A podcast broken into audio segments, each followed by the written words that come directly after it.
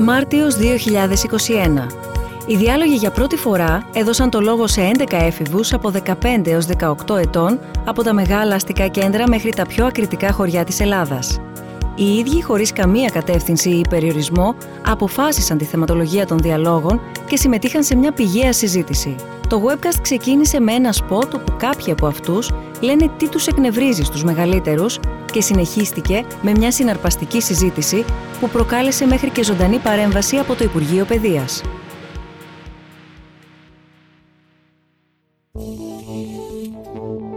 Εκνευρίζομαι όταν οι μεγαλύτεροι αρνούνται την εξέλιξη των καιρών. Όταν οι μεγάλοι είναι υπερπροστατευτικοί. Μου τη πάει όταν οι μεγάλοι δεν μας ακούνε. Όταν οι μεγαλύτεροι έχουν συντηρητικές απόψεις και εναντιώνουν τις ιδέες των νέων. Όταν μας συμπεριφέρονται πότε λες και είμαστε μωρά και πότε λες και είμαστε συνομιλικοί τους. Το πιο συχνό κλισέ που ακούω από τους μεγάλους για τους νέους είναι ότι δεν σεβόμαστε τις απόψεις τους. Πως το μόνο που ξέρουμε είναι να ασχολούμαστε με τα κινητά. Εμείς θέλουμε να αλλάξουμε τον κόσμο.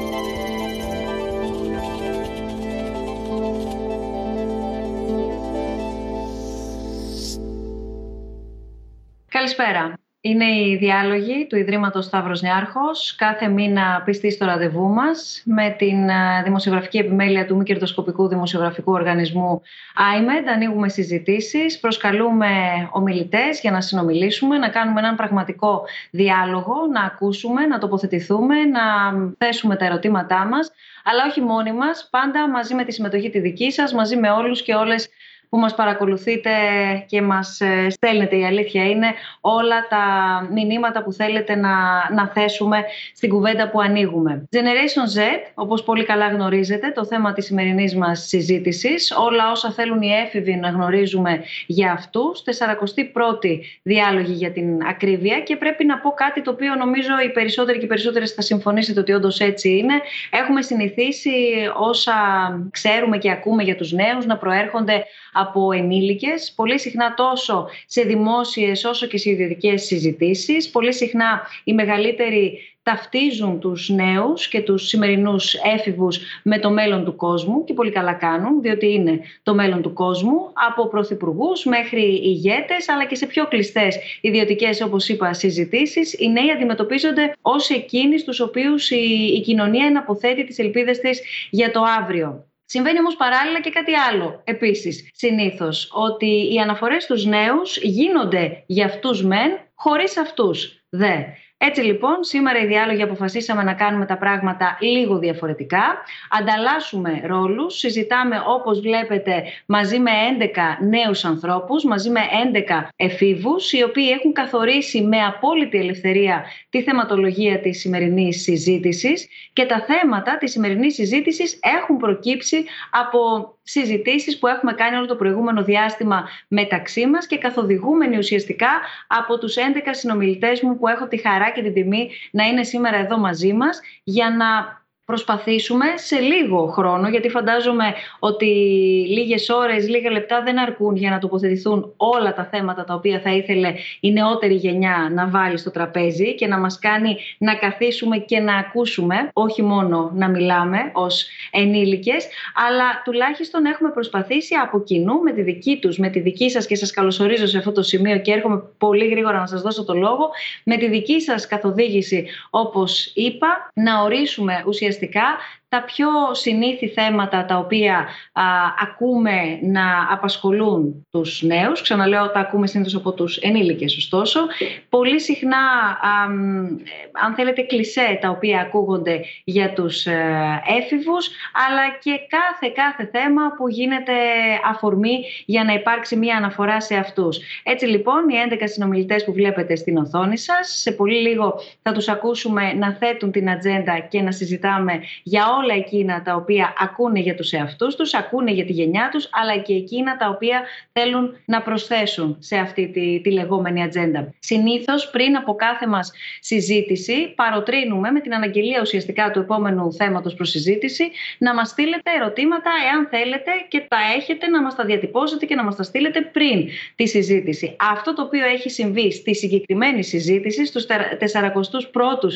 διαλόγους, είναι μοναδικό. Πρέπει να σας πω ότι έχουμε δεχθεί τα περισσότερα μηνύματα από την ημέρα που προαναγγείλαμε το θέμα συζήτησης και όλους τους ομιλητές που είναι μαζί μας, τους σημερινούς έφηβους, την Generation Z, τόσο στο Instagram όσο και στο Facebook και στο mail. Μας έχετε βομβαρδίσει με σχόλια, ερωτήματα, μηνύματα και μπορούμε να διακρίνουμε, γιατί προφανώς τα στοιχεία δεν τα ξέρουμε, ενώ η ηλικία, προσωπικά δεδομένα κτλ. Αλλά μπορούμε να διακρίνουμε από το πώς έχετε διατυπώσει τις τοποθετήσεις στα ερωτήματά σας ότι είστε και μαθητές, είστε δηλαδή και ανήλικοι, είστε έφηβοι, αλλά είστε και γονείς και ενδεχομένως και εκπαιδευτικοί. Αυτό έχει λοιπόν ένα ακόμα μεγαλύτερο ενδιαφέρον, γιατί μπαίνουμε σε αυτή τη συζήτηση ενήλικες και ανήλικοι, μεγαλύτεροι και διάφορες προηγούμενες γενιές, ας μην μπούμε σε αυτή τη, την απαρίθμηση τώρα, αλλά και η Generation Z, για να μπορέσουμε να κάνουμε και ευχόμαστε έναν πραγματικό διάλογο. Ο λόγος κατευθείαν σε εσάς, λοιπόν, σας καλωσορίζω ξανά και ευχαριστώ πάρα πολύ τόσο εκ μέρους του Ιδρύματος Σταύρος Νιάρχος, όσο και του Δημοσιογραφικού Οργανισμού IMET. Σας ευχαριστούμε πρώτα απ' όλα ως διάλογοι όμως που μας τιμάτε με αυτό το διάλογο που θα πραγματοποιήσουμε σήμερα. Θέλω να πω ότι καθ' όλη τη διάρκεια των προηγούμενων εβδομάδων που είχαμε την τύχη και τη χαρά να βρισκόμαστε είτε μετά από τα μαθήματά σας, μετά τα φροντιστήριά σας όσοι έχετε και πηγαίνετε, έχετε μαθήματα και παρακολουθείτε φροντιστήρια, είτε μετά το σχολείο και τις τηλεκπαιδεύσεις σας, αφιερώσατε χρόνο, λίγες ακόμα ώρες μέσω Zoom, μέσω Skype, μέσω όλων αυτών των πλατφορμών που έχουν μπει κανονικά και έχουν καθιερωθεί στη ζωή μας, προκειμένου να δουλέψετε, προκειμένου να αφιερωθείτε και να αφοσιωθείτε στη σημερινή θεματολογία και σε όλο αυτό που έχουμε έρθει σήμερα εδώ μαζί να συζητήσουμε. Σας ευχαριστώ λοιπόν πολύ θερμά και θέλω να ξεκινήσουμε να σας γνωρίσουμε πρώτα απ' όλα και να σας γνωρίσει όλος ο κόσμος που μας παρακολουθεί, να μας συστηθείτε, να μας πείτε τα ονόματά σας, να μας πείτε αν θέλετε την ηλικία σας, την τάξη που πηγαίνετε, να μας πείτε σίγουρα πού σας βρίσκουμε, σε ποιο σημείο της Ελλάδας, σε ποιο σημείο της Αθήνας, από τις συμμετοχές που έχουμε από την Αθήνα. Και θα ήθελα από τον κάθε ένα και την κάθε μία από εσάς να μας δώσετε ένα χαρακτηριστικό, είναι και ένα από τα ερωτήματα που έχουμε δεχθεί, τι πιστεύετε ότι χαρακτηρίζει κατά κύριο λόγο τη γενιά σας, τη Generation Z. Θα ξεκινήσω έτσι όπως βλέπω τα παράθυρα τώρα σε τυχαία διάταξη μπροστά μου από τη σύνδεση που και εγώ έχω μαζί σας, με πρώτη την Ελπίδα. Καλησπέρα. Ονομάζομαι Ελπίδα Μπέση, είμαι 15 χρονών, βγαίνω στην πρώτη ηλικίου και είμαι από την Καλυθέα. Ε, χαρακτηριστικό της γενιάς μας κυριότερο νομίζω ότι είναι ο καταναλωτισμός. Και το ερώτημα το βλέπουμε εντωμεταξύ που έχει έρθει η Ελπίδα. Ποια χαρακτηριστικά θεωρείτε ότι έχουν τα ενήλικα μέλη της γενιάς Z ως καταναλωτές; Η γενιά Z, να πούμε ότι είστε εσείς που είστε οι έφηβοι, όσοι έχουν προλάβει να ενηλικιωθούν και να κλείσουν και να μπουν στο 18ο έτος της ηλικίας τους, αλλά εφόσον το έθεσες ότι είναι ο καταναλωτισμός, εξήγησέ το μας πολύ σύντομα, αλλά λίγο καλύτερα. OK. Okay. Ε, θα μπορούσα να απαντήσω και την ερώτηση δηλαδή έτσι. Ε, Εντάξει, μέσα από τα πρότυπα που προβάλλονται και από τα social media και γενικά από το διαδίκτυο, ε, νομίζω ότι είναι λογικό η γενιά μας να χαρακτηρίζεται από τον καταναλωτισμό. Δηλαδή, ε, τόσες διαφημίσεις, τόσα ερεθίσματα από τους influencers, ε, νομίζω ότι επηρεάζουν όχι μόνο τα ενήλικα μέλη της γενιάς μας, γενικά ολόκληρη τη γενιά και τους ενήλικες κιόλας, θα έλεγα. Ευχαριστούμε πολύ. Ελένη. Καλησπέρα και από μένα. Είμαι η Ελένη Μίχα, είμαι 17 χρονών. Ε, μένω στον Ασκόπηγο και είμαι δευτέρα λυκείου. Ε, κάτι που χαρακτηρίζει τη γενιά μας θεωρώ πως είναι η τεχνολογία, διότι μαζί με τη τεχνολογία εξελιζόμαστε και εμείς μαζί της. Ε, αυτό. Και είναι και ένα από τα κεντρικά θέματα τα οποία θα συζητήσουμε. Η τεχνολογία και η ναι, σχέση που έχετε μαζί της. Σταυρούλα, καλησπέρα, καλώς ήρθες. Καλησπέρα και από μένα. Ε, ονομάζομαι Σαββέλα Μαρία Στενού. Πάω πρώτη ηλικίου, φοιτώ στο Γενικό Λύκειο Μούδρου και κατάγομαι από τη Λίμνο. Ε, εγώ θα χαρακτήριζα τη Generation Z με προσαρμοστικότητα, διότι όπως είπε και η Ελένη, η τεχνολογία αλλά και οι τωρινές συνθήκες μας έχουν αναγκάσει να προσαρμοστούμε με το τι συμβαίνει γύρω μας. Γι' αυτό πιστεύω ότι το κάνουμε καλύτερα από όλα. Χασάν, καλησπέρα. Ευχαριστούμε πολύ Σταυρούλα. Καλησπέρα, ονομάζομαι Μολά Ογλου Χασάν, είμαι από την Ξάνθη, είμαι Δευτέρα Λυκείου. Χαρακτηρισμός της γενιάς μα πιστεύω είναι το ίντερνετ, διότι όλα τα πράγματα πια τα κάνουμε μέσω ίντερνετ, ακόμα και την εκπαίδευση. Ευχαριστούμε πολύ. Ιωάννα. Γεια σας, ονομάζομαι Ιωάννα Πεολίδου, είμαι 15 χρονών, φοιτώ στην τρίτη τάξη του γυμνασίου και ζω στο Μαρούσι, Αττικής. Ε, αυτό που χαρακτηρίζει, πιστεύω, την Generation Z είναι ότι οι περισσότεροι είμαστε κινητοποιημένοι και ενημερωμένοι σχετικά με το τι συμβαίνει στον κόσμο αυτή τη στιγμή. Ευχαριστούμε πάρα πολύ, Ιωάννα. Αναστασία. Ε, καλησπέρα σας. Ονομάζομαι Αναστασία Καμπουρίδη. Ε, είμαι μαθήτρια της πρώτης λυκείου στο Γενικό Λύκειο Σπάτων. Εγώ πιστεύω πως τη γενιά μας τη χαρακτηρίζει ότι όλοι περιμένουν από αυτήν να φέρει την αλλαγή στον κόσμο και δικαίως γιατί πιστεύω πως θα το κάνουμε και ναι. Και καλά θα κάνετε. Μέρη, καλησπέρα. Καλησπέρα σας. Το όνομά μου είναι Μέρη Αυγερινάκου. Είμαι 16 χρονών φοιτώ στο Γενικό Λύκειο Αμφικλίας Θεότητος. Μένω στην Αμφίκλια, ένα χωριό της στερεάς Ελλάδας κοντά στη Λαμία και πιστεύω ότι το επίθετο που χαρακτηρίζει πολύ τη γενιά μας είναι το ότι είμαστε δικτυωμένοι. Από αυτό εννοώ ότι τα πάντα γίνονται μέσα του διαδικτύου, ε, αγορές, ε, η εκπαίδευση πλέον, ε, οπότε η επαφή με φίλους από τα social media. Ευχαριστούμε πολύ. Ευαγγελία. Καλησπέρα και από μένα. Ονομάζομαι Ευαγγελία Ηλιόγλου, μένω στην Καλυθέα Αττικής ε, και φοιτώ στην πρώτη τάξη του Λυκείου. Εγώ πιστεύω πως ε, η γενιά μας θα χαρακτηριζόταν από δημιουργικότητα, γιατί πλέον ε, υπάρχουν πολλοί τομείς ε, που μπορούμε να δημιουργήσουμε, να προσφέρουμε τις ικανότητές μας και θεωρώ ότι είναι μια, ένα βασικό προνόμιο. Ευχαριστούμε πολύ. Ευχαριστούμε, Ευαγγελία. Σελβίνα. Γεια σας και από μένα. Είμαι η Σιλβίνα Ημεράη. Ε, ζω στη Βάρδα Ηλίας, ένα μεγάλο χωριό στην Πελοπόννησο. Και ένα χαρακτηριστικό που χαρακτηρίζει τη γενιά μας πιστεύω πως είναι η προσαρμοστικότητα που έχουν και τα κορίτσια γιατί πλέον ξαφνικά μας ε, αναθέσανε έναν ρόλο που έπρεπε να προσαρμοστούμε, θέλουμε να θέλουμε και το κάναμε με μεγάλη επιτυχία, όπως ε, η τηλεκπαίδευση.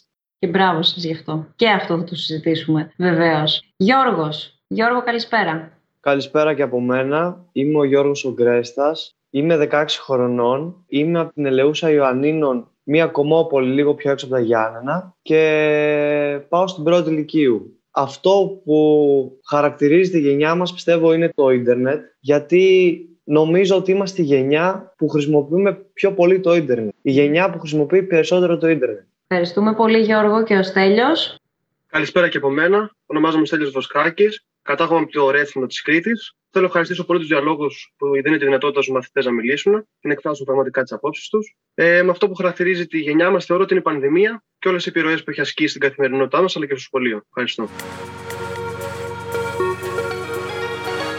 Καταναλωτισμός, τεχνολογία, προσαρμοστικότητα, ε, το πόσο ενημερωμένοι είστε αλλά και το πώς, με ποιο τρόπο είστε ενημερωμένοι, ότι θα αλλάξετε τον κόσμο, ότι είστε πολύ καλά δικτυωμένοι, η δημιουργικότητα και οι επιρροές της πανδημίας, τα χαρακτηριστικά που δίνετε εσείς στη γενιά σας και τα θέματα τα οποία ούτε λίγο ούτε πολύ έχετε θίξει σε όλες τις συζητήσεις όπως έλεγα και πριν που κάναμε όλο το περασμένο μήνα, όλο το προηγούμενο διάστημα προκειμένου να φτάσουμε στη σημερινή μας εδώ συνάντηση. Όπως είναι λογικό οι συζητήσεις είναι ελεύθερες, ωστόσο υπάρχει αυτό που λέμε εν πάση περιπτώσει στις ομάδες κυρίως δημοσιογραφίας η λεγόμενη ροή. Υπάρχει η ροή έτσι ώστε να ξέρουμε τους θεματικούς άξονες πάντα με ελεύθερη συζήτηση, που ωστόσο δεν θέλουμε να ξεχάσουμε, δεν θέλουμε να αφήσουμε έξω από την κουβέντα μας. Το διαφορετικό λοιπόν που ακολουθήσαμε σε αυτή την ε, περίπτωση είναι να μην προκύψει από κοινού τόσο όσο τις προηγούμενες φορές, αλλά να προκύψει αποκλειστικά και μόνο η θεματολογία,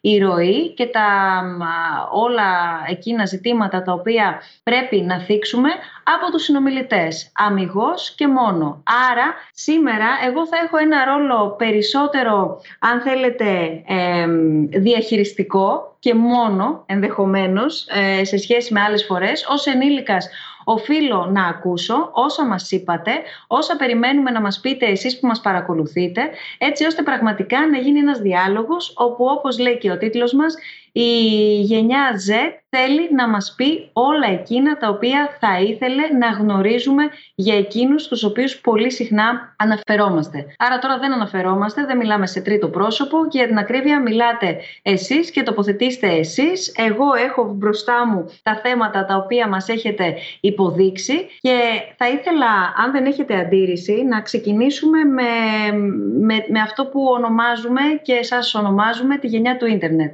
Κάτι το οποίο ήδη θίξατε ε, αρκετοί και αρκετές από εσάς. Πολλοί λένε ότι και ενήλικες εννοώ, πέρα από συνομιλική δική σας, λένε ότι είστε η γενιά του ίντερνετ και της τεχνολογίας. Το ίντερνετ ωστόσο προϋπήρχε πριν γεννηθείτε, αλλά εσείς το, το βρήκατε και κάνετε χρήση αυτού σε πολύ μεγαλύτερο βαθμό και για πολύ περισσότερους λόγους. Είτε είναι ψυχαγωγική, είτε είναι η επικοινωνία, τα social media, είτε είναι τα παιχνίδια, το video gaming, είτε είναι ακόμα και η δραστηριότητα που βλέπουμε να αναπτύσσεται με πιο επαγγελματικό, αν θέλετε, προσανατολισμό μέσα από το διαδίκτυο η σημερινή έφηβη και φυσικά το μεγάλο θέμα της τηλεκπαίδευσης όπου πια εκεί πέρα βρίσκεται και το σχολείο σας. Εκεί πέρα βρίσκεται και τη διαδικασία της εκπαίδευσής σας. Την ίδια στιγμή, ωστόσο, μας έχετε πει στις συνομιλίες, ξαναλέω και θα αναφερθώ, επιτρέψτε μου πολλές φορές αυτές τις συνομιλίες, για να διευκρινίζω ότι όλη η σημερινή συζήτηση έχει προκύψει κατά αυτόν τον τρόπο. Μας λέγατε ότι δέχεστε κριτική από τους μεγαλύτερους, ότι είστε συνέχεια με το κινητό στο χέρι.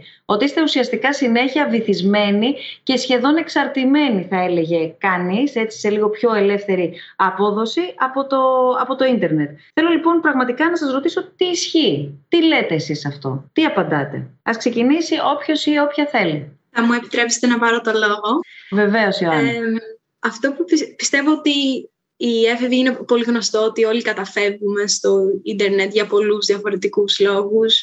Ε, είτε αυτό είναι ψυχαγωγία, είτε αυτό είναι εκπαίδευση, για οποιοδήποτε λόγο. Ε, ίσως θα το χαρακτήριζα ως ένα έναν τρόπο να αποφύγουμε την καθημερινότητα. Ίσως νιώθουμε μία πίεση από το τι συμβαίνει και χρησιμοποιούμε το ίντερνετ για να βρούμε κάποια λύση, να αποφύγουμε το τι συμβαίνει. Τώρα η εξάρτηση που αναφέρατε από, την, από, από το διαδίκτυο ίσως ε, ισχύει, αλλά θα έπρεπε να κοιτάξουμε τους λόγους που συμβαίνει αυτό. Ίσως δεν, δεν αντέχετε το τι συμβαίνει γύρω μας που ψάχνουμε κάτι άλλο, κάπου να βρούμε να λύσουμε τα προβλήματά μας. Εγώ έχω να πω ότι πλέον το κινητό είναι προέκταση του χεριού μας. Προφανώς θα το χρησιμοποιήσουμε και για να μπούμε στο ίντερνετ. Εξάλλου, εκτός από το να παίξουμε στο κινητό ή να δούμε κάτι, ρε παιδί μου, θα κάνουμε και πολλές άλλες ε, δουλειές, θα το έλεγα, με το ίντερνετ στο κινητό. Οπότε, ναι, πιστεύω ότι είναι κάτι που έχει μπει στην καθημερινότητά μας και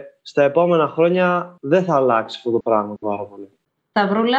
Ε, αυτό που θα ήθελα να πω εγώ ε, είναι παρόμοιο με τη Ιωάννας, ότι ε, οι δυνατότητες που σου παρέχει το ίντερνετ και γνωρίζοντας τα επίπεδα ε, εξάρτηση από το διαδίκτυο στους ε, Έλληνες εφήβους και γενικότερα σε όλο τον κόσμο ότι ε, οι δυνατότητες εξατικιομήκευσης ε, των social media και όχι μόνο δημιουργείς έναν μικρό κόσμο με τον οποίο νιώθεις άνετα να βρίσκεσαι. Δεν νιώθεις ότι κρίνεσαι νιώθεις τόσο ελεύθερα. Μπορείς να κάνεις τα πάντα, μπορείς να δημιουργήσεις μπορείς αυτό να έχει μεγάλο αντίκτυπο στην πραγματική σου ζωή και έτσι ε, νιώθεις ε, και έχεις ικανότητες που γενικότερα έχεις αυτή την αίσθηση ότι είσαι παντοδύναμος και αυτό μπορεί να στο δώσει μόνο το διαδίκτυο.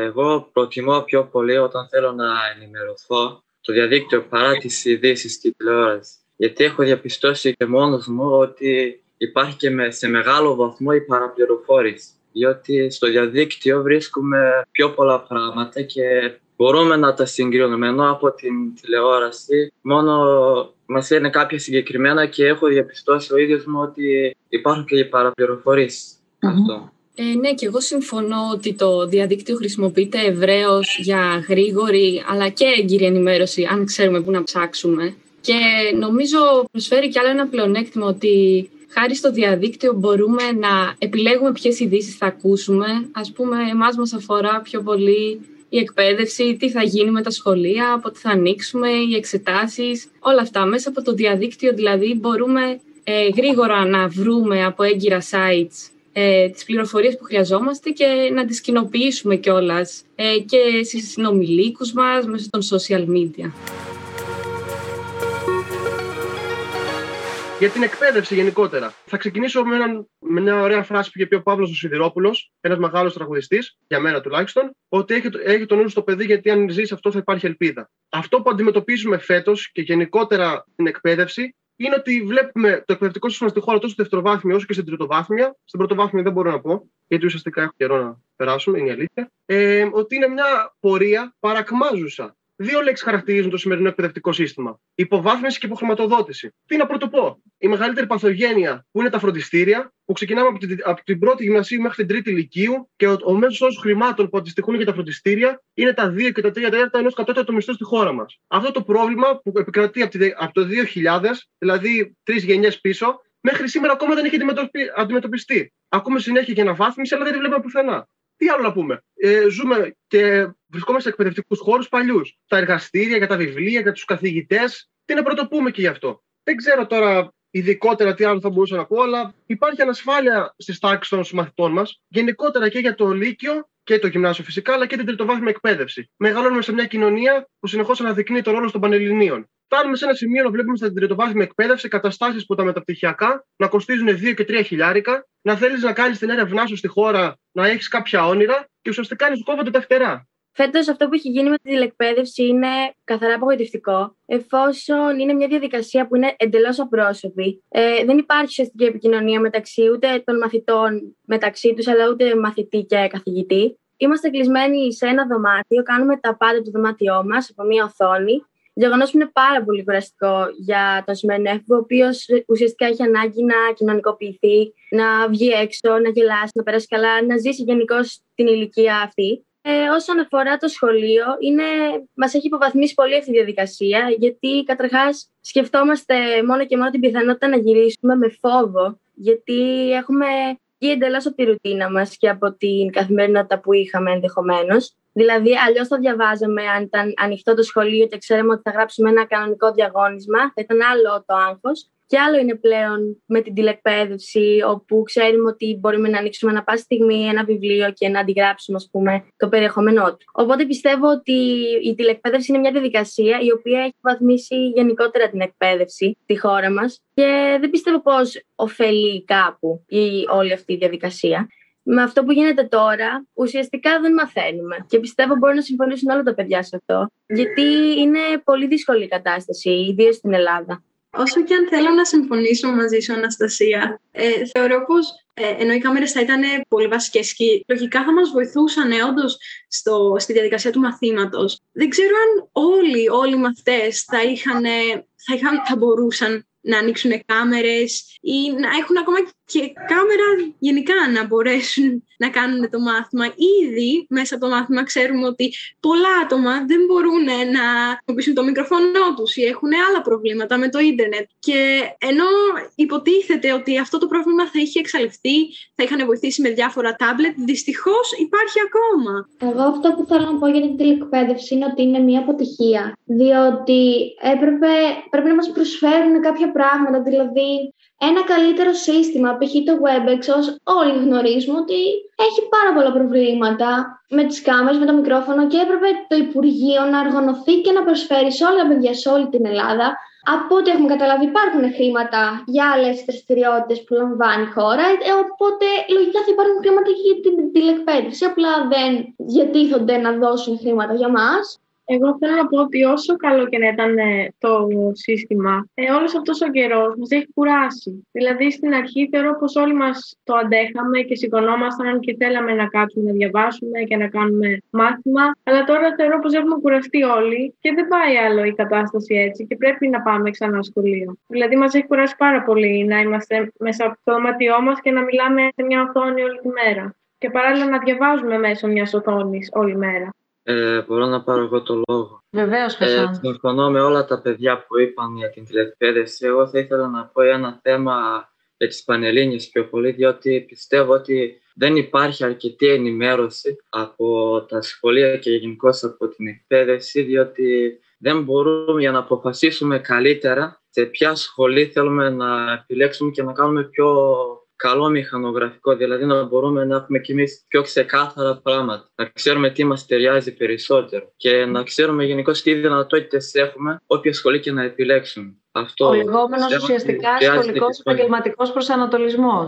Ναι, ακριβώς. Να πω και εγώ βασικά για τον επαγγελματικό προσανατολισμό ότι είναι κάτι πολύ χρήσιμο να ε, πληρωθεί σε όλα τα σχολεία, ε, όχι μόνο της Ελλάδας. Βέβαια, δεν ξέρω ε, αν στο εξωτερικό συμβαίνει αυτό, γιατί πρέπει να επιλέξεις μια κατεύθυνση ξαφνικά στη Δευτέρα Λυκείου και την τελική σου κατεύθυνση, αν δεν ακολουθήσεις ε, αυτήν που έχεις, στην Τρίτη Λυκείου. Προσωπικά στο σχολείο μου ε, έχουμε ένα πρόγραμμα στο οποίο μπαίνουμε και μιλάμε με διάφορους ε, επαγγελματίες που έχουν προσφερθεί να μας μιλήσουν για τη δουλειά τους, για τα ενδιαφέροντά τους, ε, για το πώς πέρασαν στη σχολή τους, ε, για την περίοδο που είχαν περάσει στο Λίγιο, πώς αποφάσισαν να, να διαλέξουν αυτό το επάγγελμα. Και το θεωρώ πολύ χρήσιμο. Ενώ ακούγαμε από το Υπουργείο ότι ε, ότι θα είναι δωρεάν η χρήση του WebEx από τα δεδομένα, γιατί πολλές φορές είχε τεθεί το ερώτημα πώς θα γίνεται να, να έχει κάποιος πρόσβαση στην τηλεκπαίδευση,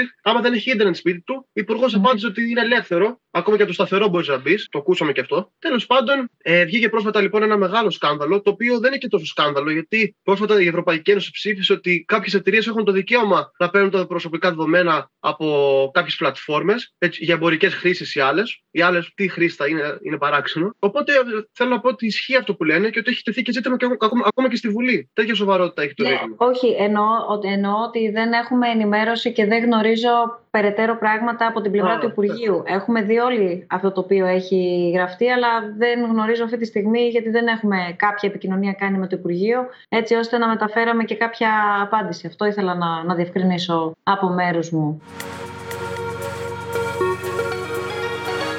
Θέλω να σας πω ότι έχει έρθει στο κινητό μου αυτή τη στιγμή από το Υπουργείο Παιδείας ε, μήνυμα, το οποίο το διαβάζω στον αέρα γιατί δεν έχω καν το, το νούμερο, προφανώς έχουν βρει το νούμερό μου Κυρία Μπουσδούκου, καλησπέρα. Μας ενημέρωσαν ότι στους διαλόγους του Ιδρύματος που συντονίζεται τίθενται ζητήματα σχετικά με το WebEx που χρησιμοποιείται στην τηλεκπαίδευση, κατά πόσον χρεώνεται και τι γίνεται με τα προσωπικά δεδομένα των χρηστών. Σας στέλνω ενδεικτικά την τελευταία μας ανακοίνωση. Μόνο που το link που μου έχετε στείλει και σας ευχαριστούμε για την επικοινωνία. Και το δια... Είναι τόσο ζωντανός ο διάλογος. Ε, δεν είναι clickable. Οπότε θα, το, θα μου επιτρέψετε να το δώσω στους συναδέλφους μου για να το, να το περάσουν και όλο στο σύστημα, όχι μόνο να το βρουν και αν έχουμε τη δυνατότητα να το δούμε και όλοι μαζί, αν έχετε την καλοσύνη, ευχαριστώ πολύ. Πιο live από ποτέ. Έχω ε, μπροστά μου το, συγγνώμη, έχω μπροστά μου το αρχείο που μας έστειλαν από το Υπουργείο Παιδείας. Παρακαλώ πολύ να ανανεώνουμε και τις ερωτήσεις μας, γιατί για κάποιο λόγο κολλήσαμε τα τελευταία πέντε λεπτά στην ίδια ερώτηση. Fake news για την τηλεκπαίδευση. Δεν μπορώ να το διαβάσω, είναι μακροσκελής η ανακοίνωση. Μπορώ να την προωθήσω σα στα mail. Η σύμβαση με τη Cisco που εφαρμόζεται από πέρυσι δεν είναι δωρεάν ως ε, δήλωση. Απαντά λοιπόν το Υπουργείο, είναι δωρεάν από το Μάρτιο του 2020 έως και τον Ιανουάριο του 2021. Η τηλεκπαίδευση σε όλα τα σχολεία της χώρας υλοποιούνταν εντελώς δωρεάν μέσω δωρεάν παραχώρησης αδειών τηλεδιάσκεψης WebEx Meetings από την εταιρεία Cisco. Ο ίδιος ο τίτλος αλλά και το άρθρο 1 της σύμβασης απερίφραστα προβλέπει δωρεάν παραχώρηση της πλατφόρμας τηλεδιασκέψεων WebEx. Fake News 2, κατά το Υπουργείο Παιδείας, έχουν πληρωθεί 2 εκατομμύρια ευρώ στη Cisco για τις άδειες εκπαιδευτικών για την ε, τηλεκπαίδευση. Δεν έχει πληρωθεί ούτε ένα ευρώ στη ΣΥΣΚΟ για τις άδειες εκπαιδευτικών για την τηλεκπαίδευση, καθότι το πλαίσιο της σύμβασης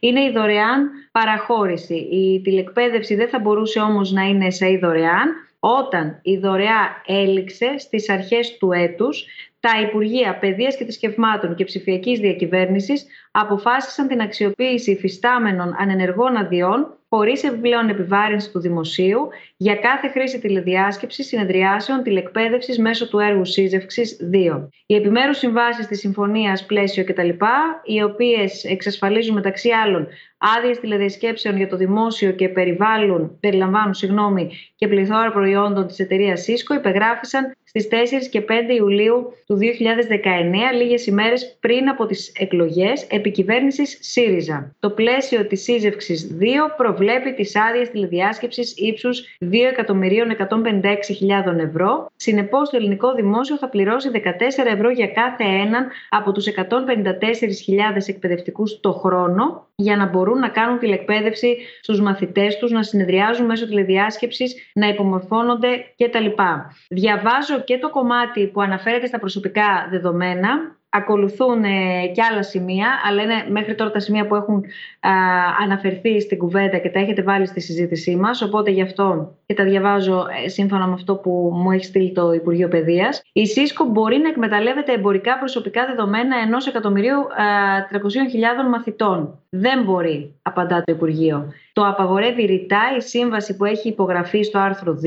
Η εταιρεία δεν επιτρέπεται να προβεί σε οποιαδήποτε χρήση των προσωπικών δεδομένων που θα διατεθούν για την υλοποίηση της παρούσας σύμβασης που να εκφεύγει του σκοπού αυτής. Οφείλει να μην κάνει χρήση των προσωπικών δεδομένων που θα διατεθούν για προωθητικές ή άλλες εμπορικές ενέργειες. Το Υπουργείο έχει λάβει όλα τα μέτρα προκειμένου να διασφαλιστούν τα προσωπικά δεδομένα του συνόλου της εκπαιδευτικής κοινότητας, ακολουθώντας τις υποδείξεις της Αρχής Προστασίας Δεδομένων Προσωπικού Χαρακτήρα και επικοινωνώντας μελέτη εκτίμησης αντικτύπου. Επιπλέον, φρόντισε ούτως ώστε να μην ισχύσει μόνο το γενικό πλαίσιο προστασίας προσωπικών δεδομένων της εταιρείας που ισχύει για όλους τους χρήστες, αλλά επιπλέον ειδικό ενισχυμένο πλαίσιο, χωρίς να απαιτείται καμία δημιουργία λογαριασμού από μαθητές, να συνδέονται με σύνδεσμο που τους στέλνει ο εκπαιδευτικός τους, η σύνδεση εκπαιδευτικών να γίνεται μέσα από ειδική πλατφόρμα του Υπουργείου Παιδείας, και όχι μέσω της WebEx. Τέταρτον, να υπάρχουν ειδικές ρήτρες που απαγορεύουν οποιαδήποτε χρήση οποιονδήποτε προσωπικών δεδομένων για οποιονδήποτε σκοπό άλλο από τη λειτουργία της τηλεκπαίδευσης. Και πέμπτον,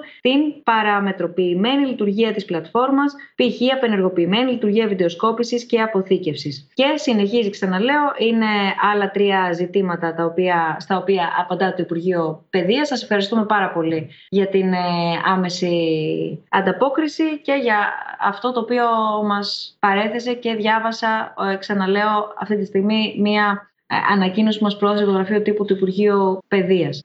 Εγώ θα ήθελα να προσθέσω κάτι για το σχολείο ότι θα το χαρακτήριζα το μοντέρνο σχολείο ως ανώνυμο. Δηλαδή, ο κύριος στόχος είναι οι καθηγητές να βγάλουν μία ύλη και να βοηθήσουν ουσιαστικά τους μαθητές να περάσουν σε ένα πανεπιστήμιο γενικώς να κάνουν κάτι στη ζωή τους. Ε, δεν το θεωρώ απαραίτητα σωστό αυτό, γιατί το σχολείο, όπως είπε και σωστά η Σταυρούλα, είναι φορέ κοινωνικοποίησης. Δεν είναι εδώ μόνο και μόνο για να μας μεταδώσει γνώσεις. Και πιστεύω πως επιβάλλεται να ευαισθητοποιηθεί και να επαναπροσδιορίσει το ρόλο του και να εντάξει γενικώς προγράμματα ώστε να ενημερωνόμαστε καλύτερα, όπως είπαμε, για θέματα με τις ουσίες, για σεξουαλική διαπαιδαγώγηση, ο επαγγελματικός προσανατολισμός φυσικά, γιατί δεν γίνεται ένα παιδί να ξέρει από τα 16 του χρόνια και από τα 15 τι θα κάνει όλη την υπόλοιπη ζωή του. Είναι κάτι πολύ δύσκολο αυτό και είναι άδικο να μας το ζητάνε. Οπότε πιστεύω ότι θα έπρεπε να ληφθούν τα κατάλληλα μέτρα από το σχολείο και να αλλάξουν κάποια πράγματα. Ευχαριστώ. Εμείς ευχαριστούμε, Αναστασία. Ευαγγελία. Ε, και εγώ ήθελα να πω ότι το σχολείο πλέον έχει μετατραπεί ε, σε έναν χώρο που πηγαίνουμε, μαθαίνουμε διάφορα μαθήματα και ο σκοπός μας είναι οι εξετάσεις, τα διαγωνίσματα, ο βαθμός που θα πάρουμε, ο οποίος στη συνέχεια θα μας, προφανώς θα μας εισάγει σε ένα, στην τριτοβάθμια εκπαίδευση και τίποτα παραπάνω. Το σχολείο δεν θα έπρεπε να λειτουργεί έτσι. Θα έπρεπε να μας δίνονταν δυνατότητες να οξύνουμε την αντίληψή μας για τον κόσμο, ε, τη δημιουργικότητά μας, να μας κάνει πιο υπεύθυνους πολίτες Δηλαδή, άμα δεν βγάλουμε ένα κεφάλαιο στα μαθηματικά, στην γεωμετρία, στη γλώσσα, θα γίνει κάτι. Εγώ προτιμώ να προσπαθούσαν οι καθηγητές να μας διευρύνουν έτσι τον ορίζοντά μας, να μπορούμε να δούμε πέρα από τα καθήκοντά μας που πρέπει να κάνουμε, τι θα γίνει ο κόσμος, πώς μπορούμε να τον αλλάξουμε. Εγώ δεν βλέπω κάτι τέτοιο. Δυστυχώς, στην Ελλάδα οι περισσότεροι μαθητές καταφεύγουν σε εξωτερικούς παράγοντες για να μάθουν για, για το πώς λειτουργεί η σεξουαλικότητα και δεν έχουν καμία ιδέα τι σημαίνει, πώς να λαμβάνουν, πώς να βοηθάνε τους εαυτούς τους, πώς να αντιμετωπίζουν άλλους ανθρώπους, πώς να, να τους σέβονται. Δεν έχουμε καμία ιδέα πώς να το κάνουμε αυτό. Δεν υπάρχει καμία εκπαίδευση. Εγώ θα ήθελα να πω ότι πάμε σχολείο, ωραία, και διαβάζουμε στο σχολείο απλά για να μπορέσουμε να περάσουμε την τάξη. Δηλαδή, με ένα-δυο παιδιά που έχω μιλήσει, ο στόχος τους αυτή τη στιγμή με την τηλεκπαίδευση και με όλο αυτό που γίνεται είναι να περάσουν την τάξη και όχι να μάθουν. Και μου φάνηκε αρκετά περίεργο και σκέφτηκα να τα αναφέρω γιατί είναι και αυτό ένα πρόβλημα. αν το ελληνικό κράτος πραγματικά θέλει να βοηθήσει και να αλλάξει την εκπαίδευση, την περιβόητη και την αναβάθμιση, ήρθε η ώρα να θεωρηθεί η σχέση που έχει η αγορά με, το, με τα εκπαιδευτικά κέντρα. Αυτό. Ευχαριστώ. Η σχέση της αγοράς με τα εκπαιδευτικά κέντρα δεν με έκανες να θυμηθώ ότι ήταν κάτι που συζητούσαμε και εμείς στην τρίτη ηλικίου. Πολλοί καθηγητές απλά δεν ενδιαφέρονται για τους μαθητές και απλά προσπαθούν να τελειώσουν την ύλη γιατί αυτό, αυτό είναι, αυτή είναι η δουλειά τους. Δεν τους ενδιαφέρει το μέλλον μας και το τι θα κάνουμε εμείς στο μέλλον, γιατί θεωρούν ότι είναι δικιά μας απόφαση και απλά το αφήνουν πάνω μας. Και επίσης ε, τα up-to-date θέματα που μου έρχονται πρώτα στο μυαλό είναι νομίζω τα κοινωνικά που αναφέραμε και πιο πριν. Και δυστυχώς αυτά στο Λύκειο δεν θίγονται ιδιαίτερα, γιατί ειδικά η πίεση για την κάλυψη της ύλη δεν αφήνει περιθώρια για τη διαπαιδαγώγησή μας για θέματα.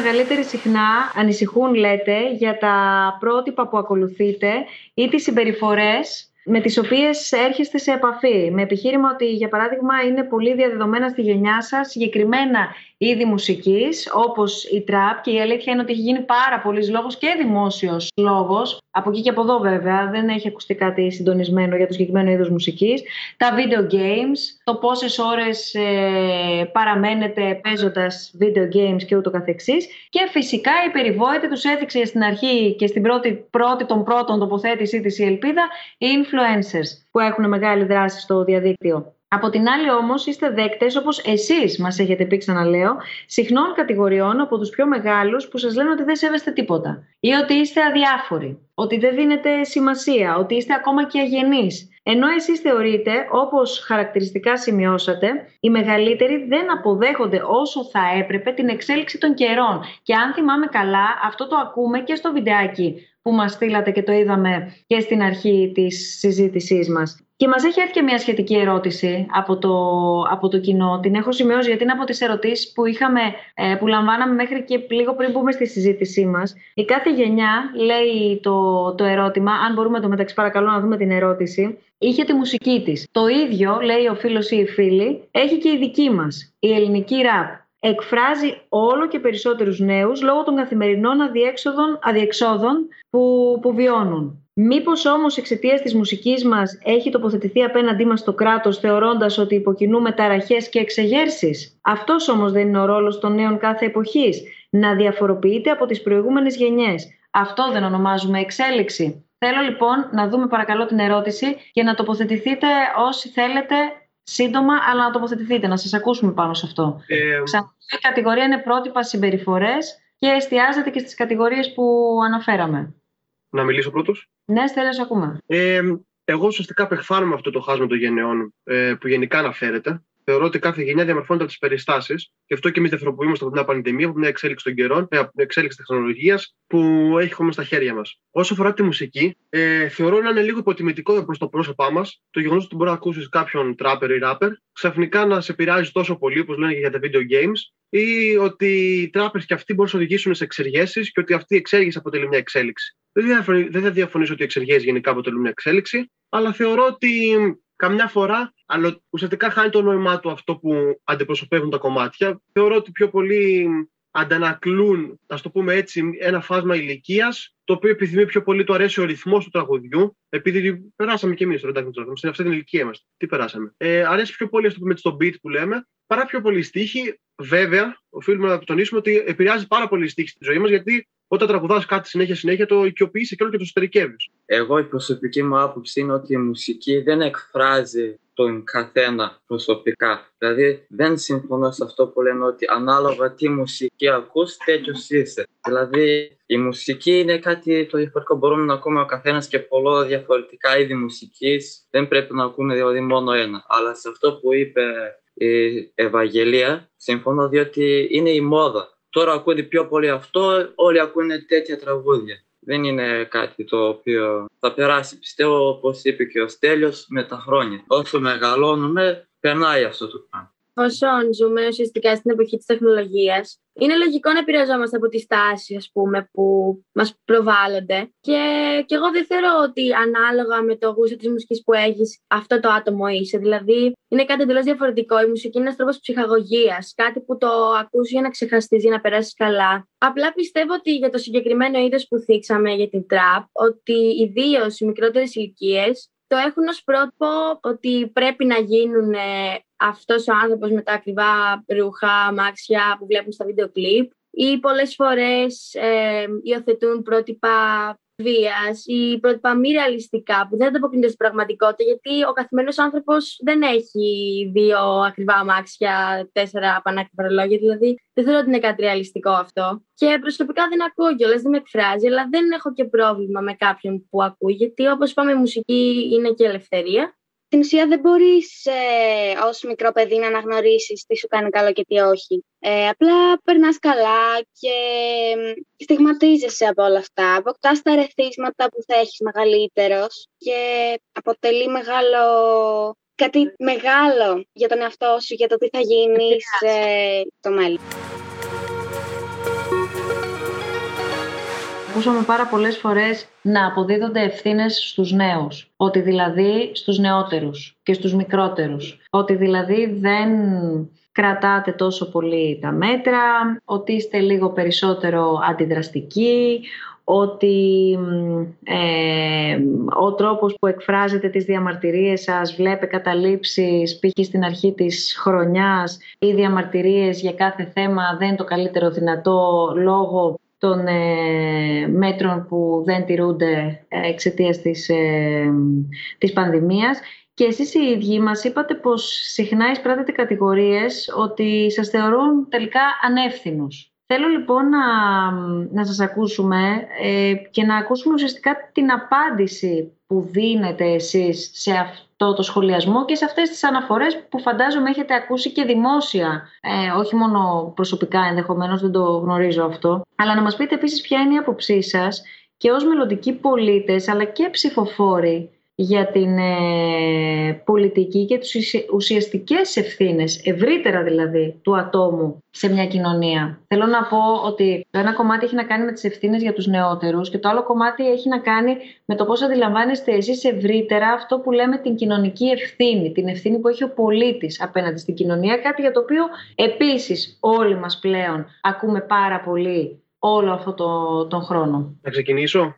Ναι, Στέλιο. Εγώ θεωρώ ότι αυτό αποτελεί άλλη μια ανεύθυνη στάση, το να ρίχνεις ευθύνες στους άλλους. Θεωρώ ότι όπως όλοι έχουμε μερίδιο για τη διάδοση του κορονοϊού γενικότερα, όχι μόνο στη χώρα μας αλλά σε όλες τις χώρες του κόσμου, είναι, θεωρώ ότι είναι, λιγότερο, είναι αυτοί που βρίσκονται στην τελευταία κατηγορία αυτών που φταίνουν πραγματικά. Δεν φταίνε μόνο οι νέοι για τα κρούσματα τώρα, για τον COVID που μας κατηγορούσαν ότι δεν κρατάμε τα μέτρα, δεν προσέχουμε, δεν φοράμε τη μάσκα δεν, δεν είμαστε μόνο εμείς, γιατί και όταν είχαν ξεκινήσει τα σχολεία τότε που ανοίξαμε, γενικά πολύ μεγάλοι άνθρωποι, γονείς βγαίνανε στην τηλεόραση και στις ειδήσεις και λέγανε ότι Α, εγώ δεν πιστεύω στον κορονοϊό, δεν πιστεύω ότι υπάρχει, δεν φοράω τη μάσκα μου, ή δημιουργούσαν προβλήματα ε, στα μέσα μεταφοράς. Δεν είμαστε μόνο εμείς και οι μεγάλοι κάνουν, δεν, δεν τηρούν τα μέτρα. Δεν είμαστε μόνο εμείς. Ε, ήθελα κι εγώ να πω ναι, ότι όλοι έχουμε μερίδιο ευθύνης, γιατί όλοι είμαστε κουρασμένοι από αυτή την κατάσταση και προσπαθούμε ο καθένας από εμάς να κάνει και τη δικιά του επανάσταση απέναντι σε όλο αυτό. Και δεν είναι κιόλας ότι και εμείς οι νέοι είμαστε ανέστητοι και δεν νοιαζόμαστε για τους γύρω μας. Σίγουρα φοβόμαστε όχι τόσο για μας. Θα έλεγα πιο πολύ για τους συγγενείς μας, για τις οικογένειές μας. Και όσο να είναι, αυτό το λαμβάνουμε υπόψη μας και προσπαθούμε κι εμείς να μείνουμε σπίτι. Θέλω να πω πως εμείς οι νέοι Τώρα με το σχολείο και τα φροντιστήρια δεν έχουμε και το χρόνο για να βγούμε έξω, να πούμε ότι εμείς μεταδίδουμε τον ιό. Και ειδικά με την ώρα απαγόρευσης, π.χ. εμείς τελειώνουμε τέτοια ώρα τα φροντιστήρια, δεν μπορούμε να βγούμε έξω. Οπότε δεν θεωρώ ότι εμείς συγκεκριμένα μεταδίδουμε τον ιό. Θεωρώ πως όλοι έχουμε το ίδιο μερίδιο ευθύνης σε αυτό το θέμα. Τι σας στέρισε και τι σας έμαθε ο εγκλισμός λόγω της πανδημίας; Ε, εμένα μου έμαθε πως πρέπει να εκτιμάμε τη ρουτίνα μας, και όλα αυτά που ζούμε στην καθημερινότητά μας, γιατί προφανώς τώρα δεν μπορούμε να τα ζήσουμε. Και αυτό που μου στέρισε είναι να βλέπω τους φίλους μου, να πηγαίνω βόλτα, ταξίδια και όλα αυτά που χρειάζονται στη ζωή μας και για να είμαστε και ψυχολογικά καλά. Λέει η Αγγελική Πασά, είναι με υπογραφή. Χαίρομαι για τον αβίαστο λόγο των παιδιών και οι πολιτικοποιημένες ερωτήσεις και απαντήσεις κάποιων παιδιών είναι διάλογος και δημοκρατία. Μπράβο, εν πάση περιπτώσει, για τον διακριτικό συντονισμό ε, από την αρχή θέλω να πω και να το επαναλάβω και είπα, το ξεκαθάρισα ότι θα γίνουμε κουραστικοί με αυτό. Η ατζέντα έχει τεθεί από τους προσκεκλημένους. Όποιος λοιπόν κατανόησε τον τίτλο της σημερινής μας συνάντησης θα έπρεπε να είναι λίγο καλύτερα προετοιμασμένος. Μιλάει η συγκεκριμένη γενιά. Μιλούν οι συγκεκριμένοι άνθρωποι. Μιλούν οι εκπρόσωποι της συγκεκριμένης γενιάς. Σαφές. Κατανοητό. Θέλω να σας ευχαριστήσω πάρα πολύ για τη σημερινή συζήτηση που είχαμε και θέλω να ανανεώσουμε το ραντεβού μας και από κοντά όταν με το καλό περάσει όλη αυτή η συνθήκη και επιστρέψουμε στην κανονικότητα, πάλι με τα προβλήματά της, πάλι με τις παρεξηγήσεις της, προσπαθώντας να, να συνομιλήσουμε και να συνυπάρξουμε και να ακούσουμε περισσότερο οι μεν τους δε. Ευχαριστώ πάρα πολύ και προσωπικά ήταν πραγματικά ένας πολύ, πολύ, πολύ ωραίος μήνας διαλόγων. Το γεγονός ότι βρισκόμασταν κάθε εβδομάδα και συζητούσαμε και σας άκουγα, εμένα προσωπικά με κάνατε να ξεχνώ και τα νεύρα και τον εκνευρισμό και τη δουλειά και τις κοτούρες και την κακή ψυχολογία και την τηλεεργασία και θέματα τα οποία τελικά μοιάζουν πάρα πολύ με τα δικά σας θέματα. Εσείς έχετε διαφορετικούς κώδικες από ότι εγώ και η γενιά μου και άλλες γενιές και αυτό είναι πάρα πολύ φυσιολογικό, όπως και εμείς με τους προηγούμενους και ούτω καθεξής. Άρα έχουμε κοινά θέματα να αντιμετωπίσουμε, αρκεί η μεν να ακούσουμε λίγο καλύτερα και να δεχτούμε ότι έχουμε διαφορετικούς κώδικες με τους δε. Κατά τα άλλα μπορούμε και οφείλουμε να συμβαδίσουμε. Σας ευχαριστώ πάρα πολύ θερμά εκ μέρους όλης της ομάδας των διαλόγων, εκ μέρους του Ιδρύματος Σταύρος Νιάρχος, αλλά και προσωπικά το επαναλαμβάνω γιατί για όλους είναι πάρα πολύ δύσκολη αυτή η συνθήκη και ήσασταν μια πραγματική πνοή διαλόγου επί ένα μήνα που μαζί δουλέψαμε και που εσείς ορίσατε το τι θα συζητήσουμε.